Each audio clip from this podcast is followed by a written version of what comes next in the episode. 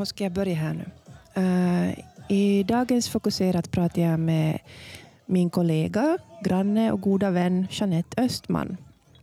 Och vi har gjort någonting lite oväntat i helgen. Åtminstone tyckte jag att det var väldigt oväntat. Det, det var du som föreslog det. För mig var det bara ovanligt. Ja. vi har alltså en, en WhatsApp-grupp som heter Kulturtanterna. Uh, där vi är då några stycken som, som föreslår olika evenemang vi kan gå på. Man får efterlysa sällskap och så vidare. Där det brukar... re, vi reclaimar begreppet kulturtant. Ja. Eftersom det är coolt. Ja, vi är men ju absolut. framtidens kulturtanter. Ja, vi är nutidens. Tar ansvar. ja, no, I alla fall. Um, det brukar oftast handla om, om, om konserter eller har det varit teaterbesök mm. någon gång. Bio har vi inte föreslagit. Det får vi ta. Ja, mm. no, i alla fall. Men nu ställde du frågan för några veckor sedan om, om någon vill hänga med på Tungevåg på Tungevåg. Stadshotellet. Tungevåg, Tungevåg. Tungevåg. Tungevåg skrek nog. Ja, norsk DJ. Tungevåg som ska göra en keikka på, på Melody på Stadshotellet. Och du frågar om någon vill komma med och dansa. Och så insatta är vi att vi inte är helt säkra på hur namnet uttalas. Tyst nu. Jag, jag tror folk stod och skrek Tungevåg, Tungevåg innan konserten. Ja, men vet du vilket tillstånd publiken var? Jo, jag var där. ja, no, I alla fall, den här norska äh, herr DJn skulle då besöka nattklubben och du ville ha danssällskap och jag tackade ja. För mig kändes det som väldigt oväntat och, och någonting som är out of my comfort zone. För att jag har inte varit på nattklubb på jättelänge. Jag har inte haft något behov av det. Och jag har känt att jag har ingenting där att hämta eller göra. Trots att du har pratat om att du vill gå ut och dansa. Tänk det. Jo, men inte där. Mhm. Utan with my people. Just det. Och det är ju också en orsak till att när jag fyllde 40 så ordnade jag ju en, en egen fest och, och, och vi dansade hela natten och sjöng karaoke och det var jättekul. Då fick man höra på den musik man ja, själv ville och så vidare. Att jag har ju inte ah, känt att jag känner igen den musik som spelas och så vidare. Men, men det som var roligt var att uh, Tungevåg ju faktiskt också spelar gamla klassiker. Det Mm. kändes ganska safe att stå med och, och, och scrolla med i, i It's My Life och vad det nu var han spelade, ACDC, Mm. Highway to Hell, sånt. Mm. Ja. Va- varför ville du gå ut den här kvällen? För att jag ville dansa.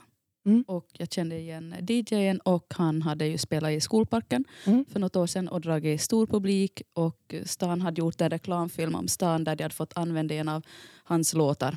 Och eh, den tyckte jag var jättebra. Så tänkte jag att hej, finns det mera musik av det här slaget så vill jag vara där och dansa till den. Mm. Inte jag. Ja. Sympatisk typ. Det blev ju inte så mycket dans tyvärr. Mm. Inte under hans spelning. Nej. Nej, faktiskt. Då var det som folk var tillbad honom nära scenen på något sätt. Ja, också vi, för du ville, jag, jag var inte beredd på att du ville gå längst fram. Men, Alltså jag är kort. Jag har Ja. liksom vant mig med att man glider fram till starten alltså. Främst. Och det går väldigt bra. ja, så liten vi var där i god tid. Ja, vi var där i god tid, gled vi fram, längst fram. Du stod längst fram och höll i det här räcket. Ja. Jag hade Man har inget, varit med förr. Vet du. Ja. Folk vill ju putta bort en. Jag hade inget räcke att håll, håll mig i, så jag, jag blev bortputtad Nej. då och då. Men det, det var okej. Uh, men det handlar inte så mycket om att dansa som att främst hålla sig på benen helt enkelt. Och undvika armbågar. Andras armbågar i ögonen. ja, Av jag, de mest ivriga. ja, jag fick en, en på kinden, en, en smäll, men, men det, Det, det var okej. ut nu. Mm. Eh, men jag blev också imponerad av de här ordningsvakterna som, som höll stenkoll på om någon av de här eh, större killarna blev lite för ivrig. Och, För överförfriskade framför allt. ja, kanske Folk, det när också. folk bara gungar och tar stöd av sina andra runt i publiken så då. Ja, Ja. ja, de här små tjejerna flög ju som vantar där. Mm. Så, så det här, men de var genast på. Liksom. och- Det var jättebra. Och de kvinnliga bort. ordningsvakterna. Shit, Ja. vad härligt att se. Ja, det var såg en helt ny sak. Ja. Sån pondus alltså. Pondus, och jag tror ju de har en lugnande inverkan bara genom sin, sin existens. Mycket bra. Mm. Tryggt och trevligt. Mm. Vad märkte du annat för skillnader på att vara på nattklubb nu jämfört med för 20 år sedan? Um, jag var ju säkert bland de äldsta som var där. Um, annars så tyckte jag inte att det var egentligen så stor skillnad.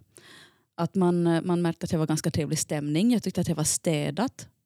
Tyckte att de som var överförfriskade så störde inte lika mycket som de gjorde när jag var, när jag var yngre. Mm. Tänker jag att då var det kanske lite mer rojvigt, rojsigt. Eller så var det här en sån där kväll som lockade lite städigare typer på något sätt. För att det var en DJ, det var ett tydligt program. Det var inte bara en vanlig utekväll där, där man bara är ute för att docka eller någonting. Eller andra är ute för att docka. Mm. Så det reagerade jag på. Att jag var bland de äldsta och det var väldigt trevligt, väldigt städat. Folk verkar ha kul. Inga stora dramer, inga slagsmål vad jag såg.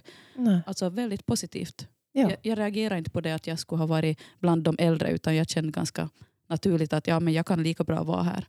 Ja, ja jag, hade, jag hade samma upplevelse att ingen tittade liksom, konstigt på mig för att jag var dubbelt så gammal och, och ändå ute.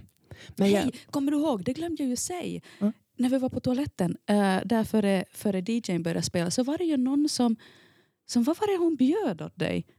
Alltså det var ju någon och, och, yngre ja, en, kvinna. ja, Som, var det så att hon frågade om du ville ha hennes, jag tror hon kom med någon långker eller Exakt. någonting som hon frågade Alltså- om jag ville ha. Exakt. Mm. Och det tyckte jag var väldigt sådär sympatiskt. Jag tänkte jag skulle ha sagt åt dig redan då, men jag glömde. Mm. Att vilken community invit alltså. Vilket eh, erkännande av eh, andra som var där. Hon var mycket yngre än vad vi var. Och sen Mm. kom det ännu en sån här förtrolig, hej vill du ha min långkara? Och hon var ju alltså inte väldigt berusad. har Nej. jag märkt.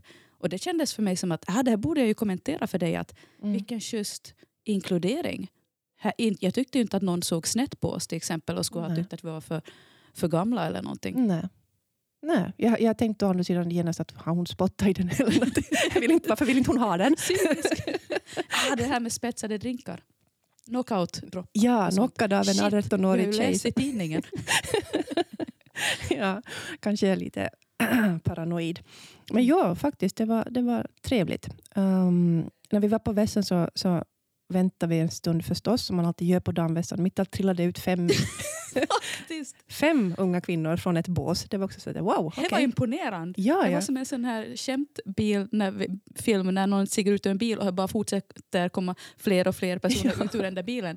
Faktiskt. Eh, väldigt stora bås eller så ett väldigt intimt tjejkompisgäng. Mm. Jag var inte förberedd. Två, I could get it. Mm. Jag såg när folk gick in i själva båset, två och två. ja. Men sen när de kom ut från det där ena båset, fem, sex personer, så var jag bara att joj, joj, joj, okej, ja, bra. ja. Good for you. Ja, Jag hoppas det.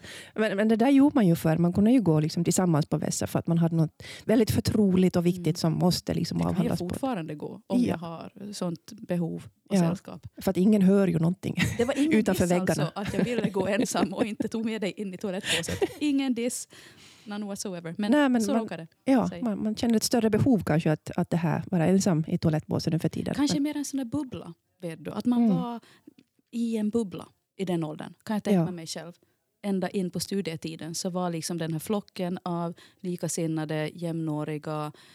Den var tajt på något sätt. Livet var så intensivt på något sätt. Att man, man till och med Mm. kanske behövde vara tillsammans då för att buzz tillsammans. Nu är jag liksom mera solitär, ja, tänker jag. ja, Självständig, Exakt. ja, då kan man gå själv på vässan. Vara ensam med sina tankar och titta på klottret. 43. Ja. Och man kanske behöver den där liksom pausen också Mm. från det här intensiva Intrycket. dunket. Mm. Mm. Kanske. Mm. Men eh, innan vi skulle få så, så det här, eh, jag nojar ju lite på vad, vad ska man ha på sig på krogen nu för tiden. Det var, det var enkelt förr. Då, Du då ringde köp, flera gånger om någonting. flera gånger. En gång om Var det bara en gång? och sen var det någonting kanske om något annat där. Ja, men vi, vi, vi stämde av. Vi Ja, vi bestämde i stämde- alla fall att Mm. vi inte sminkar oss tillsammans inför festen på samma ställe. Det skulle vi kunna göra? Ja, men det föreslog ju jag. Det tyckte jag skulle vara mysigt. Absolut. Och jag var sådär i en annan zone. Jag fattar fullständigt Mm. och, och uppskattar charmen. Men den här gången blev det så här. Ja. Mm. Mm, ja, jag sminkar mig tillsammans med tre barn och en hund. Ja. det- Är det glassigt så är det. Eh, men, men ja, eh, inför att vi skulle gå ut, och så, vi var överens om bekväma skor, Mm. mm, dansvänliga Mm. byxor. Mm. Mm. Och då funderade, men, och överdelen var ett problem för mig. För att jag tycker, för, menar, förr var det så enkelt. Man, man, man hade en partytopp och ett par jeans och, och så var det bra så. Man kunde, jag kunde till och med ha klackar om jag Mm. var på det humöret. Det var inte hela världen. Nu är det otänkbart på flera sätt att gå ut med klackar. Och jag provar någon, någon liksom topp jag har, hade i garderoben. Sån här undertopp och, och sådär. Men det kändes helt fel. Det kändes som att eh, det finns så mycket i hud nu för tiden. Mm. Det, det gick inte. Du har utvecklats som människa. Vuxit. Jag har vuxit som människa. Speciellt kring axlarna och, och bysten så här. Så det, det blev så, nej. Mm. Men du har ju mer att bära på dina axlar numera. Så det är ju förståeligt att de Dessutom. har liksom Ja. blivit stadigare. Ja. Eh, så, men var var jag? Ja, och sen har man ju, man har ju också mm, mer dilemman då det gäller det etiska i vad man köper nu för tiden. Mm. På 90-talet var det liksom ingen grej med hållbarhet. Utan i det, bland de, de stora Mm. massorna. Utan man köpte sin billiga partytopp och använde den några gånger. Mm. Det var ett begrepp, men, men nu för tiden skulle Eller det kännas... loppis. Ja. Ja, Lisa är loppis också. Flicka. vad sa du Det nu? var en liten loppisflicka Mm. också. Och arvegods. Jag har använt min mammas kläder från 60 och 70-talet. Ja, men det har jag... Ja. På tal om. Så allting var ju inte så där slit och släng. Nej, absolut inte. Mm. Jag var överlycklig då eh, jag hittade min mammas och pappas kläder från 70-talet i det här, på vinden i, i vår gamla släktgård. Mm. Stora kartonger full med alltså skatter och de Men de coolaste okej? kläderna. Ibland Ja, de hade ju stått där i en kall vind i, Mm. i 20 år. Så att det var helt okej tyckte jag. Man tvättade upp dem och så använde jag dem. Men vad var ditt problem med klackar? Jag måste fråga upp för jag stannar vid det. Varför skulle det vara otänkbart för dig att gå i klack? För det är obekvämt. Ah, du tänker så. Ja, Ah. Mm. det förvrider foten i en onaturlig position. No way. Där kan vi ha någon medelålders krux eventuellt. Vi får återkomma till det. Ja, möjligen. Eller så är folk klokare nu för tiden så där generellt. För Mm. jag såg ju väldigt många som hade sneakers på sig Mm, på krogen. Modet är kanske också mer tillåtande Ja. och bredare för kvinnor till exempel. Nu. jag såg också flera med mjukisbyxor. Mm. Det hade jag också övervägt. Jag har ett par coola knallblå mjukisbyxor som jag Mm. var sugen på att ta med mig helt enkelt för det är sköna att dansa i. Mm. Nästa gång. Ja, jag fegar ur den här gången. ja. På fötterna hade jag alltså Converse, bestämde jag snabbt. Och du var, du var sådär, yay, bra. Tills jag sa att jag har också så här gelinlägg i dem. Göra dem bekvämare. Jag tänkte good for you. Men också, någon skulle kunna säga att ett ålderskrux där. Mm, ja, eller så är man bara klokare. Converse är ju liksom per definition väldigt oergonomiska och obekväma. De är helt platta och har inget stöd någonstans. Så jag tänker jag har upgradat dem helt Det är enkelt. jättebra. Jakobstad!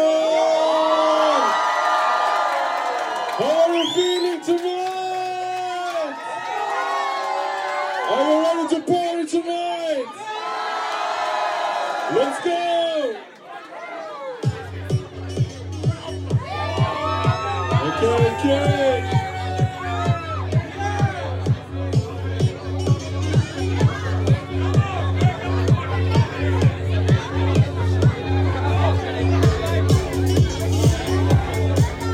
Som sagt så har vi ordnat en del egna fester. Hej, du glömde säga om kläderna.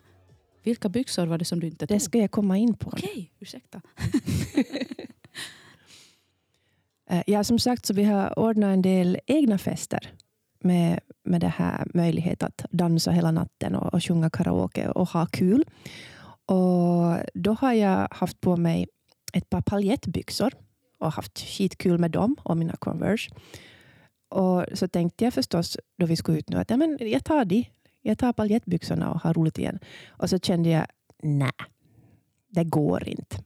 Jag kan inte, jag kan inte ha mina paljettbyxor på krogen. Varför inte? För då är jag tanten i paljettbyxorna. Ah. Du Du skulle förstår. också kunna sätta en, en pantertröja. Ja, det till så skulle jag ha... Var i pantertanten Ja, som vi alla minns från vår ungdom ute. ja, ja. Um, det, det är som, när jag har haft mina paljettbyxor liksom, med min crew så har det ju varit en så där rolig grej. Mm. Inte för att jag försöker imponera på någon eller se särskilt snygg ut utan för att paljettbyxor är, är någonting. Men det kunde ju ha varit samma sak nu. Nej, men jag kände att det, det, de skulle Du, inte du ha kände mig. andras ögon på dig på ett annat sätt. Ja. Ja. ja. Jag skulle ha blivit lagd i facket tanten med paljettbyxorna. Och jag är inte riktigt redo att vara där ännu. Det var inte så många som hade paljetter på sig. Förutom sen när vi, ni toppar med paljettband över axlarna. Har en sån här strassfundering. Ja, lite glitter. Mm, du skulle ha stuckit ut faktiskt. Ja, det kanske jag inte vill ha. Mm. Intressant. Mm. På det sättet tänkte du att du går in i en miljö där du inte är helt normen bekväm så du vill inte sticka ut ännu mer med paljettbyxor. Nej. För att det hade en negativ klang Mm. i det med att vara tanten med. Och definitivt inte med, med något leopardmönstrat heller. Mm. Mm. Men det kanske säger mer om mina egna fördomar. Vilka fördomar har du om kvinnor i vår ålder? Det är ju fördomarna man hade från när man själv var 20 och, och såg kvinnor i då tajta eh, leopard tights och, och trikåer och toppar Och väldigt mycket smink. och rött läppstift. Väldigt fluffigt hår. Ja. Mm. Och det är säkert den bilden från barndomen som inte jag vill få bekräftad som hos mig. Mm. Att nu är jag en sån. Mm. Men är du en sån? Eller tänker du att det skulle ha bara bekräftat andras fördomar och stereotyper? Nu har jag leopardkläder men, men inte, inte tajta. Inte för att, fast vad vet jag, just nu har jag gröna strumpor med bananer på. Det kanske är oavsiktligt är mitt kvinna med klös i attribut. Men, vad så, men alla kläder och utseenden är ju förstås helt okej. Mm. Men, men nu pratar vi alltså om föreställningen av någon som då, när jag var yngre så Mm. tänkte jag att det här är någon person som försöker vara någonting som hen inte är och klär sig på ett sätt som sticker ut och inte var i min smak och som jag upplevde var osmakligt på något sätt då när jag var yngre. Medan jag idag kan tycka att spektrat är ju så mycket bredare. Mm. Att eh, egentligen kan ju vem som helst klä sig i exakt sån där mundering som vi just beskrev Mm. om man känner för det. Och framförallt om modet är tillåtande på det sättet. Det var kanske också en orsak till varför jag trivdes fast vi var ute, jag var ute som 43-åring. Är att spektret är bredare, Mm. tänker jag. Att lite sådär med vad är nu ålder? Är det Mm. inte liksom intressen och personlighet som förenar oss mer idag än när jag var yngre och det var mera kanske ännu tydligare fack. Sådär att unga gör det här, ser ut så här. Sen 40-åringar gör sånt här, ser ut så här.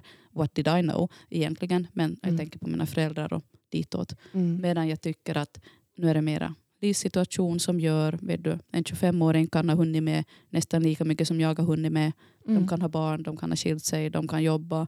Och någon som är i min ålder, 43 år, kan vara singel, har inte haft barn, studera till nya yrken. Det är mera flytande Mm. och det tycker jag är bra. Thomas Tranströmer, en svensk poet som dog för några år sedan, så skrev en väldigt berömd dikt som går så här. Mitt i livet händer det att döden kommer och tar mått på människan. Det besöket glöms och livet fortsätter.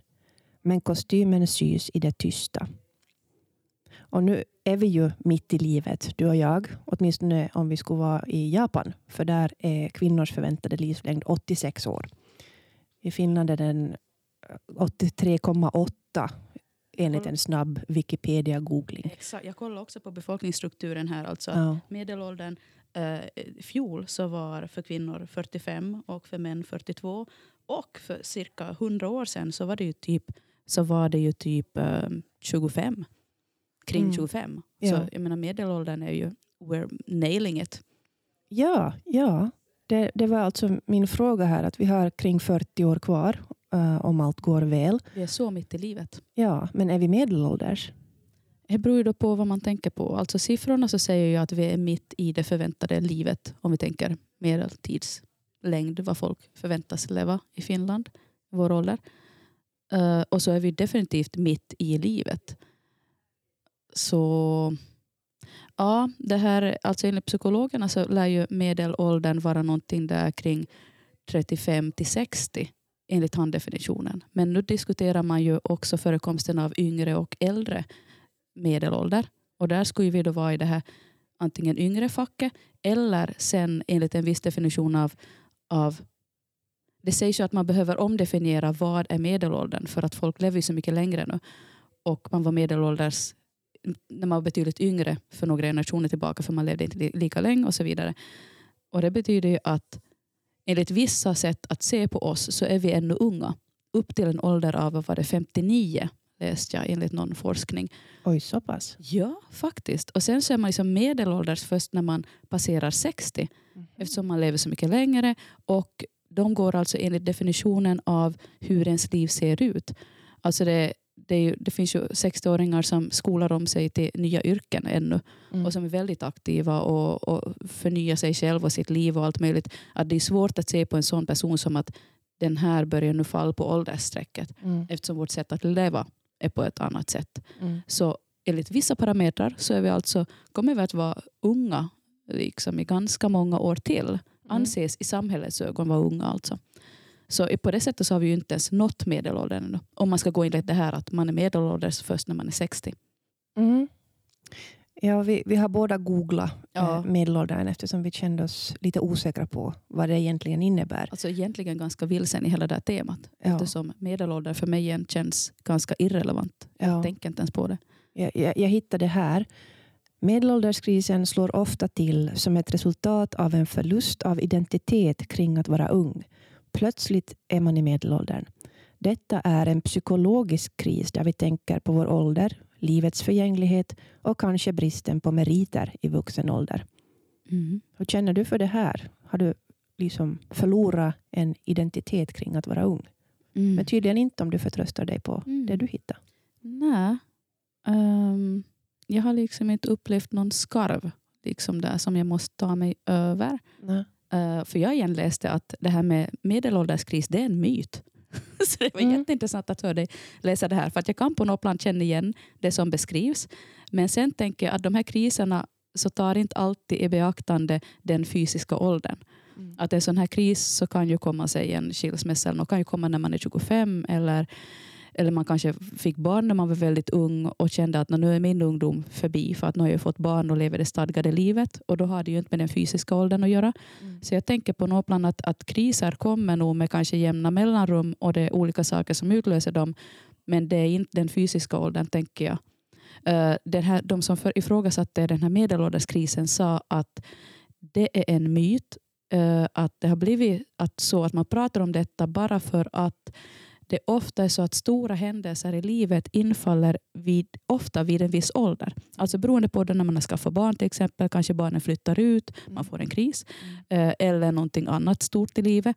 Och då blir det en kris och om den då infaller ofta när folk är kring 40 så har man då börjat prata om 40-årskrisen. Mm. Medan de här ifrågasätter det, de här forskarna och säger att det är de stora händelserna snarare än den fysiska åldern som Ja. föranleder krisen. Och då betyder det att jag kan ju ha en sån kris fast när jag var 35 eller 23 eller någonting. Hur tänker du kring det? Är Mm. medelålderskrisen en myt? Eh, säkert, säkert är den det till viss del. Det finns väl folk som vill slå mynt av det också. Men, eh, och, och du har helt säkert rätt i det att det beror på omständigheter i livet. Just när man är, eh, blir 40 så ens egna föräldrar blir äldre med, med vad det innebär. Och ens barn blir äldre. Det blir kanske mer utmanande som att vara förälder. Och man har förlorat den här liksom omedelbara kontakten och närheten till, till sina små barn som man har haft. Det, det är säkert en sorg att veta att de frigör sig också. Mm. Samtidigt som man själv kanske har haft samma jobb en längre tid och inte vet om det är det här man ska göra till sin död som, och sin pensionering som obönhörligt ändå eh, är närmare nu Mm. än, än vad det var eh, när vi fyllde 18. Mm. Så det här, Vad vi visste då? Vad vi utgick ifrån? Ja, mm. eller vi är närmare pensionsåldern nu än vad vi är när vi var 18. Alltså vår 18-årsålder. Och, och så tänker jag men att det kan ju inte ha bara med omständigheter att göra. Det har ju nog också med hormonella förändringar att göra till exempel. Eh, att, att östrogennivåerna sjunker och, och allt sånt. Så att nu är det ju fysiska utmaningar också som, som inverkar på hur man mår helt enkelt. Men mm, vi får se. Jag har inte någon jag tror inte att jag har haft någon 30-årskris, jag har inte haft någon 20-årskris. Alltså så att jag har tänkt att "Åh, nu är, någonting, nu är mitt liv på väg åt fel håll och jag har ingen kontroll. Det har jag som aldrig upplevt. Mm. Jag väntar med spänning på att ska jag uppleva det som 47? Jag har läst Mm. någonstans att människorna är som olyckligast kring 46-47 års ålder. Oh joy. Mm. Så vi har några goda år kvar här nu. Ja. Brutalt dipp. ja. Men sen kan jag tänka på ett, på ett plan så är jag principiellt emot såna här alltså förväntan på att något visst livsskede ska vara på ett visst sätt. Mm. Jag menar, jag tycker att det är bra att man är förberedd och kan ta in i beräkningarna saker som att barnen blir äldre och you know it's time to let go och allt sånt. Man behöver inte vara dum, man kan vara medveten och förberedd. Samtidigt som jag inte är intresserad av att gå in i någon förväntad förväntningar helt enkelt på Mm. hur jag borde må eller vad jag borde göra eller hur jag borde vara som person bara för att jag når en viss ålder. Jag, har, jag, tänker inte, jag upplever inte att jag någonsin har, har tänkt så. Eh, när man var yngre var jag säkert mer styrd av förväntningar och både från mig själv och från andra och Mm. internaliserade förväntningar, absolut. Eh, jag upplever att det var kanske mer begränsande än möjliggörande. Det fanns en viss mall man ska gå in i. Och den mallen kan jag ju tycka att jag är mer och mer fri från. Om det då är med ålderns rätt eller om det är bara ett mer tillåtande samhälle som gör att det finns inte lika många mallar att, att tryck in folk i. Så jag vet inte ifall det handlar om mig eller om det handlar om samhällets allmänna atmosfär just nu. För man vet ju också att det finns massor, massor med krav på oss i alla åldrar och unga känner framförallt mycket krav och kan må dåligt av det. Eh, och det finns också mycket krav på oss folk i vår ålder. Jag menar med sociala medier, utseende, allt möjligt. Så inte det är ju så att samhället är eh, mera kravlöst. Inte. Men jag kan i alla fall uppleva att Eh, vi pratade här före det här, det här samtalet, så, så när vi pratade lite om det här, då jag Sofie, så var det ju så att uh, vi pratade någonting om eller jag sa att, att jag upplever lite nu så där som jag har läst att fem, så, så kallade 50-åringar har sagt i intervjuer om att, att det här är en tid i livet när jag bryr mig mindre och mindre om vad andra tycker och jag är mer och mer mig själv. Och det kan jag ju tycka redan nu Mm. eh, att, att funka för mig. Jag har förstås de senaste åren har jag gått igenom större livsförändringar med att jag har skilt mig och, och, och så vidare med ny relation Mm. och så vidare. Så det är klart att jag har just gått igenom en transformation, en slags kris. Mm. Så givetvis så kan jag ju då känna i det läget att, att ja, men nu är jag ju då fri på ett annat sätt för Mm. att jag formar mitt liv på ett annat sätt, mitt liv ser ut på ett annat sätt. Så ja, på det sättet blir det så att jag tycker att jag redan nu kan njuta av, av sån frihet som jag har hört personer som är äldre än mig säga att det här är en av de ljuva frukterna med att bli 50 eller äldre 60 what not, att man, man är mer trygg i sig själv, man gör som man vill, man går på DJ Tungevågs eh, konsert om man vill, Mm. spelar ingen roll. I don't know. Du Det kan är ett skönt läge i livet. Ja, ja. Du kan slappna av i dig själv. Ja. Och jag vet inte om det har med min fysiska ålder att göra eller om det har med personlighet och omständigheter. Ja, men du, som du sa, du har gått igenom eh, en, en livsomvälvande händelse de senaste åren Mm. och lämnat någonting Mm. för, för någonting annat. Och det, det är klart det sätter spår i hur man ser på livet också. Du Mm. klarar det här. Mm, Du absolut. På samma sätt som som, det blir omvälvande när man får barn till Ja. exempel. Det är någonting som ändrar ramarna och innehåller ganska, ganska rejält. Och då är Mm. det ju fint, tänker jag, om, om man spontant känner att det här är en möjlighet. Som med barnen. Mm. Det var ju en möjlighet att förverkliga den delen av livet. Att nu få börja ta hand om och prägla dessa kiddos Ja, som man sen släpper mer och mer taget om. ja, Och vi börjar ju båda två ha barn som är ja, närmar sig högstadiet och sen ännu i lågstadieålder. Har Ja. ju då jag. Så Ja. då betyder det att vi får ju mer och mer släppa dem och få mer och mer tid Ja. för andra saker. jag har ännu en i dagis. Just det. Ja. Jo, jag har i förskola. Ja. Min, min yngsta börjar i förskolan. Och det som jag är lite rädd för är ju att hans fria tänkande ska försvinna. Som jag vet att det kommer att göra. Men han får ju visdom, livsvisdom Jo, istället. men det är någonting med de här småttingarnas tankar och funderingar som är så, så fint. Det där handlar ju mer om dig än om honom. Jag vet. Så är det. Men vi, vi embracear det. Mm. Vi bär det. Ja, Ja. ja. Så är man, det. man, måste, man slås av insikten att den där, den där tiden för oss som var så intensiv och krävde allt. Vår vakna tid och vår ovakna tid. Överlevnad på en ja. väldigt basal nivå. Ja, den är, vi är ute på andra sidan. Så är det. Grattis! Bra Detsamma. jobbat! Ja, absolut. Skål.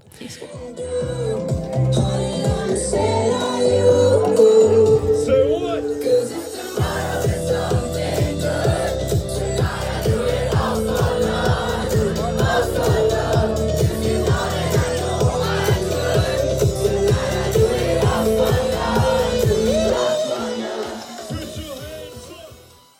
För några år sedan, det här med att bli äldre då också, du sa vad som krävs och förväntas av en. En insikt jag fick var att jag inte är ung och lovande något mera. På klubben alltså. Nej! Okej. Var fick du den här insikten? Nej, men då det gäller um, alltså jobb, skrivande, vem man är som person. Man kanske har varit ung och lovande.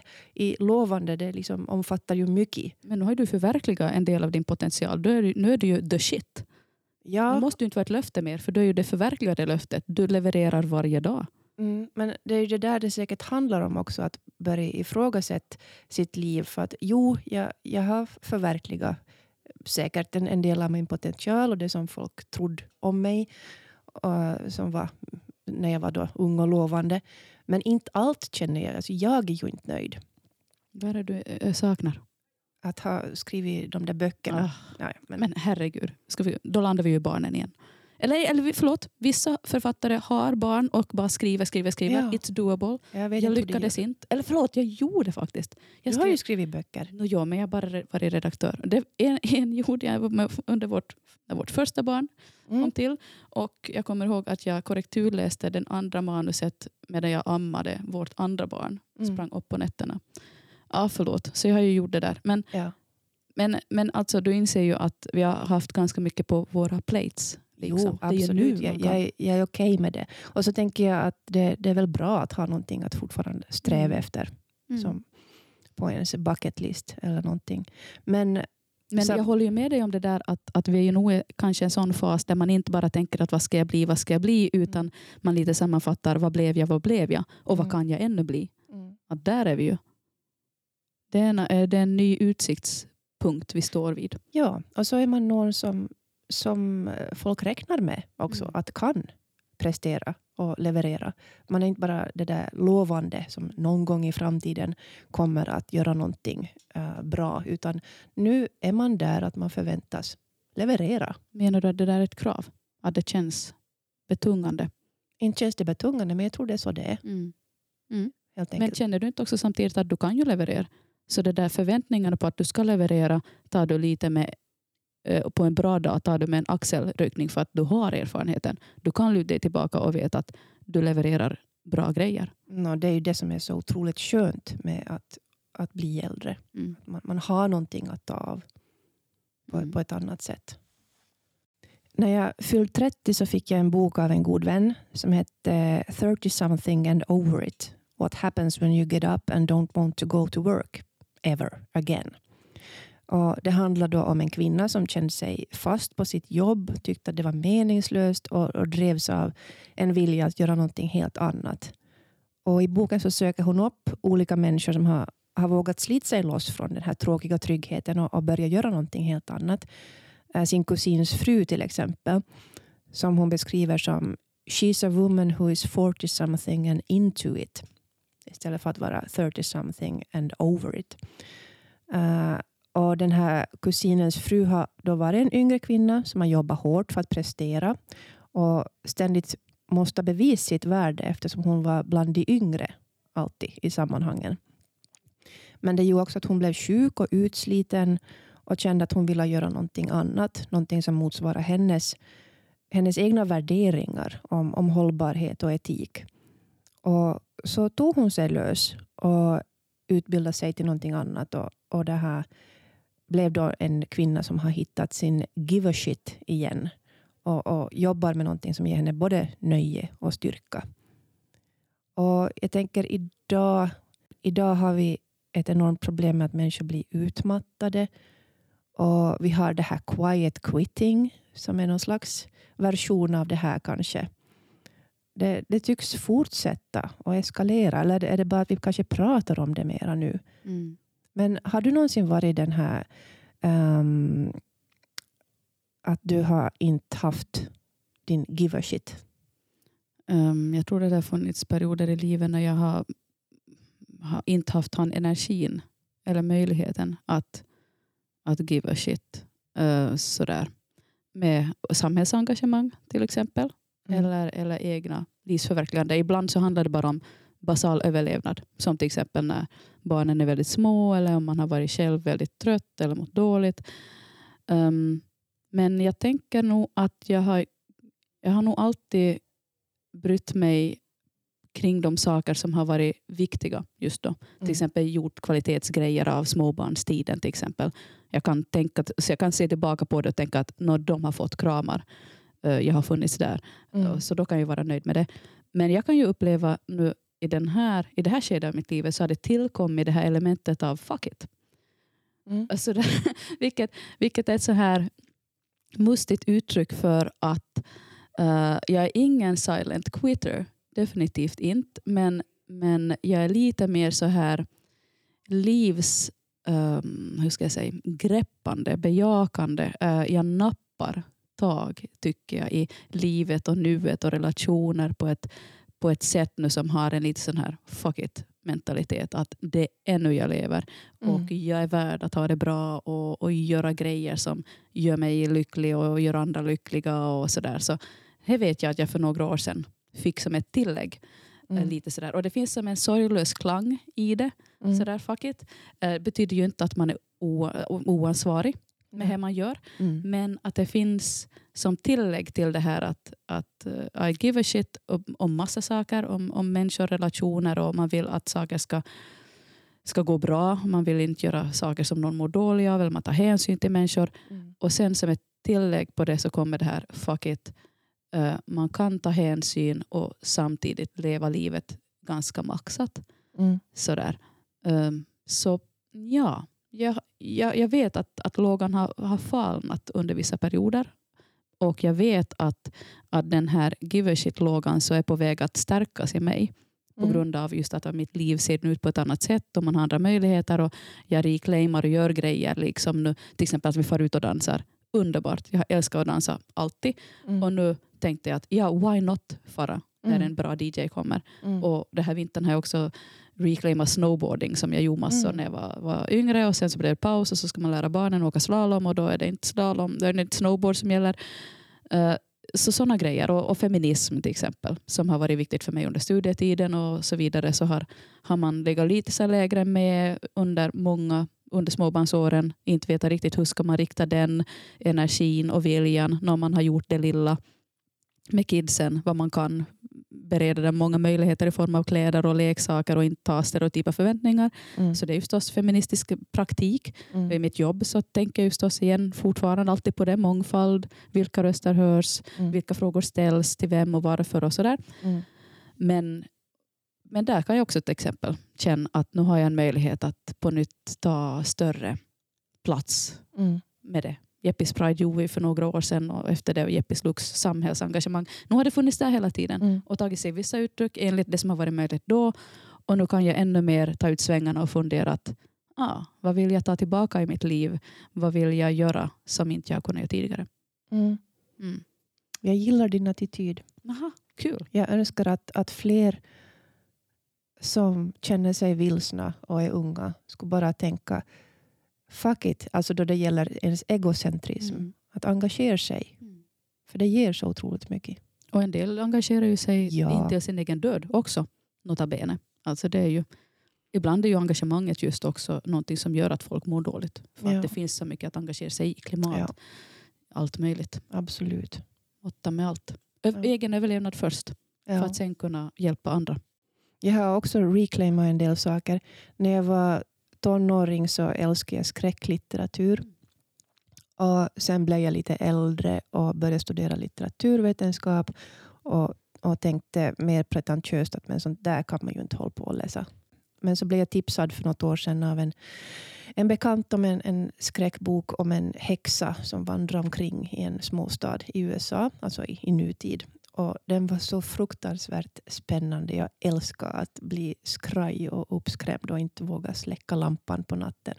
Så, så jag frågade honom om fler tips och gick med i en Facebookgrupp som heter Books of Horror och har över 30 000 medlemmar och jättegod stämning i. Och nu har jag en hel hyllsektion full med, med skräckböcker jag ska läsa. Och det var så där liksom att jag har rätt att göra det här. Det är inte Ljuvligt. bort från någonting. Det, det är min avkoppling. Hur absurt den kan låta. Men, men det, om världen är tillräckligt hemsk som den är så, så det här är det ingenting jämfört med den värld som finns i böckerna. Det är lite upplyftande. Det låter som det var någon slags eh, guilty pleasure som du nu har. Bara Nu är det bara inte pleasure. Ja, exakt, bort Ja. med the guiltiness. Ja, ja. Och, och jag menar jag har det här gemensamma intresset med husets kulturchef. Så jag tänker att det hej, ge dig alibi. precis. ja. Mm. Mm. No, men vad är du ute efter i det här skedet av livet? ja. Medelålder eller ej?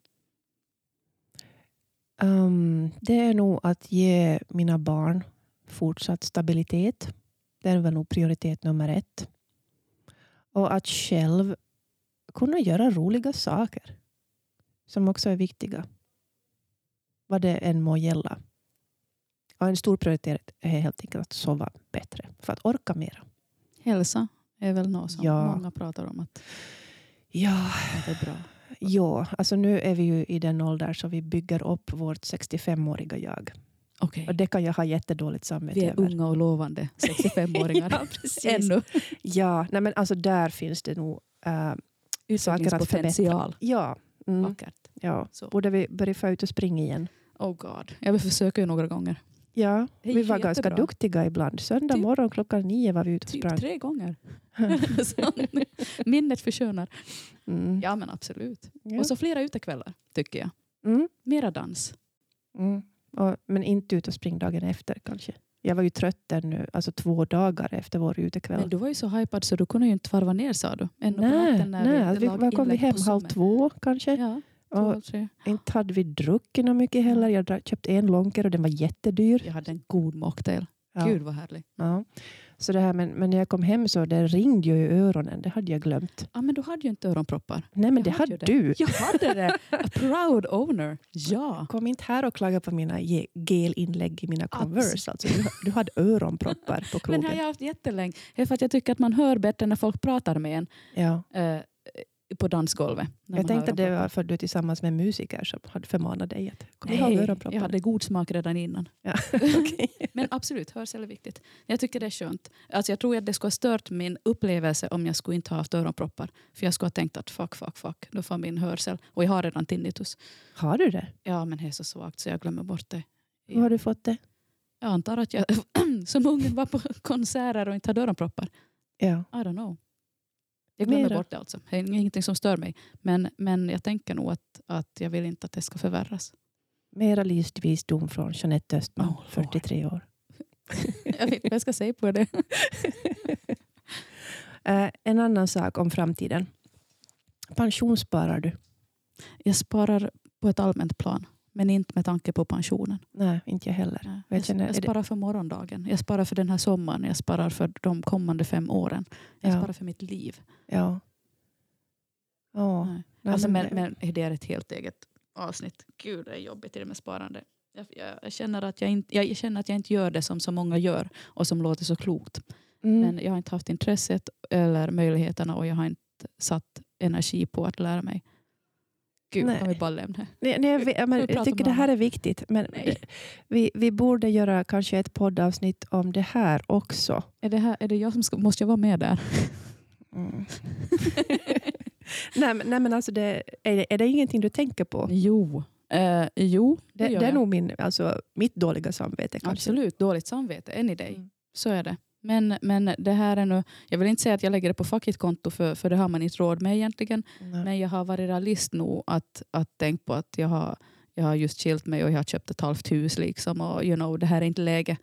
Ekonomin är inte en sån att jag skulle börja tänka att nu ska jag börja aktiespara. Men jag sparar smått, smått, smått, smått, smått varje månad och det har jag gjort Mm. i många, många år. Och det är ju förstås tack vare ett ekonomiskt sinne överlag genom livet som jag har haft han ekonomiska bas och buffert som, som jag nog har haft nytta Ja. av. Ja. Så, så jag menar, jag har ju inte pensionssparat men jag har varit eh, jag har inte haft extravaganta livs... Ja, jag, har inte haft ett ex, jag, har, jag har levt mitt liv som jag ville och det har gjort att jag har kunnat spara pengar ända fram tills nu och nu fortsätter jag med det och jag är tacksam för allt vad jag kunde spara tidigare. Jag Mm. behövde pengarna innan jag gick i pension så att säga. Ja, Och nu bygger jag vidare ja, från nuläget. ja. Men det låter ju ändå förnuftigt. Om Mm. du har klarat dig så här långt så ska Mm. det väl Absolut. gå, gå i framtiden också. Men, men man känner ju att det finns personer som är, är ambitiösare och har varit länge Mm. på ett sätt intresserade och ambitiösa i sitt sparande och investera i fastigheter eller aktier eller Mm. åt något eh, som jag inte har gjort helt enkelt. Jag har liksom jag har cut myself som slack där. Jag har inte liksom tagit på sånt stort allvar att jag skulle ha satt mig in i det för att det är inte mitt primära intresse. Samtidigt som jag hör och ser runt omkring mig att jag förstår att det skulle löna sig. Nu är vi ju inne i det här igen som Ja, vi men ska jag, prata om. Ja, men jag, jag känner precis likadant. Att det där har som, jo, jag, jag sparar på, på, på mitt liksom futtiga sätt som, som inte ger några stora avkastningar.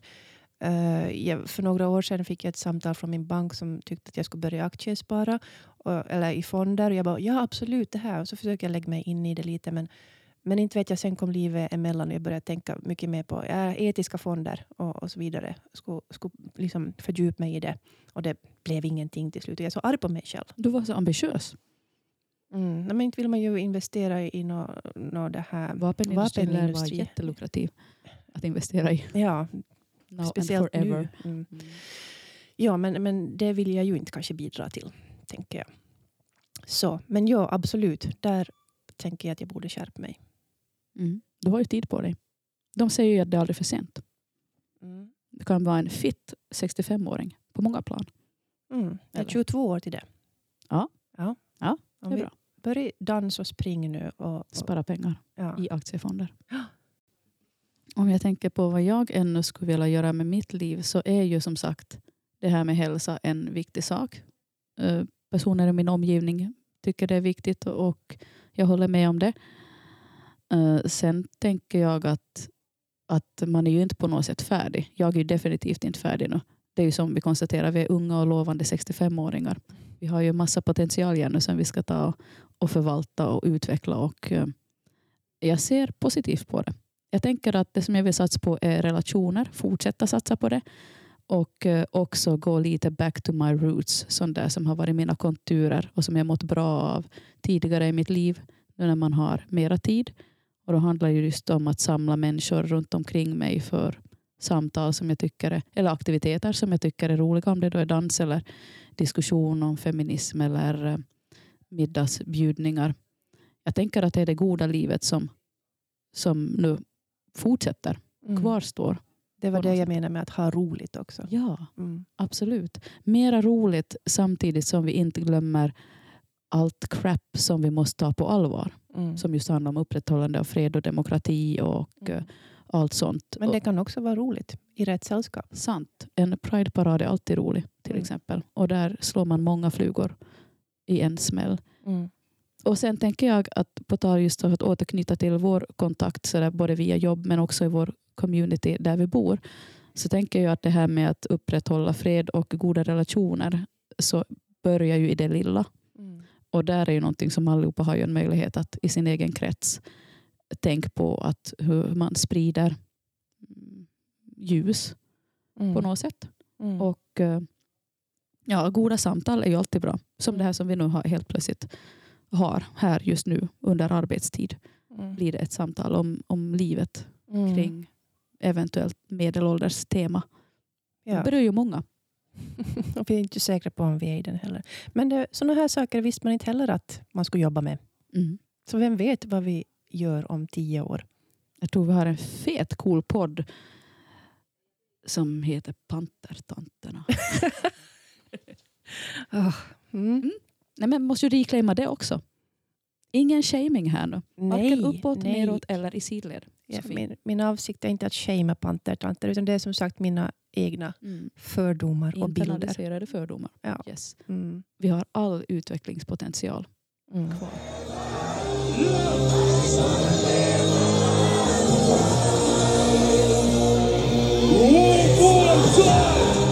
Jag måste ju medge att det här var ingen favoritlåt för mig ens när den var pop. Nej, jag Men man kan ju den ändå.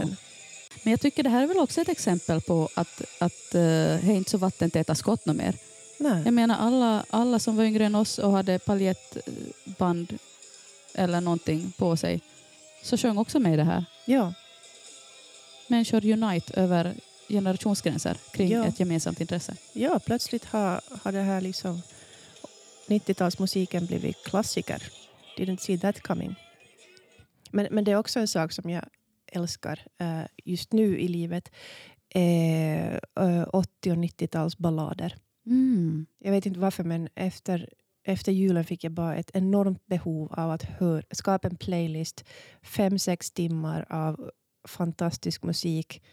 Kraftfulla powerballader. Alltså det där är lite min guilty pleasure nu också. Ja, Det där har kommit på här de senaste åren. What is that? jag vet inte men jag mår så bra av Ja, det. men jag tror att det är något hoppingivande. Mm. You know. Ja, det, det liksom, man gör inte musik på det där sättet längre. Att man, Man- står med höga paljettbyxor uppdragna till midjan och, och liksom rör sig töntigt och sjunger eh, med hjärtat utanpå de breda kavajslagen. Mm, exakt, och där tänker jag också att låtarna som görs så från den tiden så tycker jag att andas en, en sårbarhet. Att man, man vågade sig saker. Alltså texterna, män som sjöng ballader, Ja, vågade sig hur utelämnade de är ja, på grund av en kärlek. ja. Och jag tycker det är någon liten annan twist i de här balladerna som kommer idag. Att man medger inte sin sårbarhet. Man kan säga att man är sårad, Mm. men inte... Ja, hjärtat är inte lika mycket på kavajslaget, Nej, tycker jag. nej, jag menar, och männen var ju, de var ju väldigt feminina. Långt hår, smink. Du tänker på Michael Bolton? Exakt. How am I supposed... Alltså, gör Jag menar just det. Det var den den låten jag hörde i mitt huvud också. mm, Exakt. det, det är den första låten på min playlist. Det är fint. Mm. Och jag har ju tänkt att vi måste ha, ha en sån fest Okej. med de här låtarna. Okej, och men då måste, vi, då måste det vara tryckare, annars klarar jag inte av det. Alltså 80-talsmusik är inte annars Nej, nej alltså ballader och tryckare heter min lista. Och Åh. det, det skulle vara festen också. Alltså, men det är ju den där post-corona-festen som jag bara längtar efter att ha Mm. när man kastar coronapälsen och bara får Igen krama en om gång. varandra igen, igen och få vara nära och kramas. Ja, Han närheten tror jag att många skulle behöva ja, få komma tillbaka in i. ja.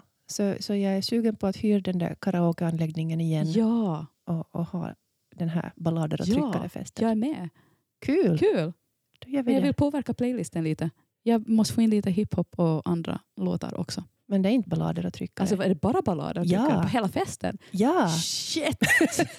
ja, okej. Absolut. Jag är med. Och karaoke. Mm. Att dansa till ballader som sjungs på karaoke.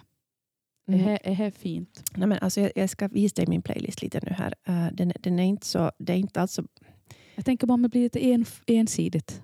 Mm, här är till exempel Slave to Love, Brian Ferry. Uh, I wanna know what love is, Foreigner, självklart. Men också Alone med Heart. Den är, den är ju som inte en tryckare, tryckare. Um, Listen to your heart med Roxette, okej, ja. Men Heaven is a place on earth. Alltså vad vill du åstadkomma med den här festen? Jag och vet inte. Sjung och skrål och dans. Okej, ut med hjärtat. På Mm. skjortan. Och så Cher har jag här, If I could turn back time. Starship, Nothing's gonna stop us now. Alltså, du hör, inte det bara liksom Nej, nej, absolut. absolut. Jag tror jag måste gå ut ibland och ta en paus från det här. Alltså jag är inte helt 80-talsfrälst. På ett sätt. Alltså jag ser charmen och jag kan uppskatta vissa grejer. Men sen så skulle jag... Alltså, Det blir bra. Du, du sa just att du har en samma period, nu känner jag mig... Jo, men det var med balladerna och jag tänker det är sådär som några stycken i gången. Jag tänker Ja. så en hel kväll så... ja, Då tänker jag okej, jag slutar med att alla ligger i varsitt hörn och gråter. Över, över Mm. sin förlorade kärlek när man var 15. typ. Men möjligen. det kan bli jättefina terapisamtal. Alltså, Faktiskt. jag tror det. Och tänk att få sjunga med till Whitney Houston, One moment in time. Alltså, det handlar ju om att fånga ögonblicket. Man får göra det allt för sällan Mm. faktiskt. I've had the time of my life, också dansant. Okej. Mm. Ja, det blir jättebra, jag är med. Absolut. Bra. Kul. I can't stop loving you, Van Halen. Faktiskt. Den är på ballader och tryckare-listan, men det är för att det är power Men och jag kan också tycka att Alice Coopers Poison Ja, tycker jag är underbar. absolut. Och Den ska med. Bra, lägg den på listan. Mm. Det här är ett väldigt spretigt samtal om livet kring 40. Men jag känner att en, en ny fest närmar sig. Tack Jeanette Östman. Tack Sofie Stara. Mm. Vi fortsätter. Det gör vi.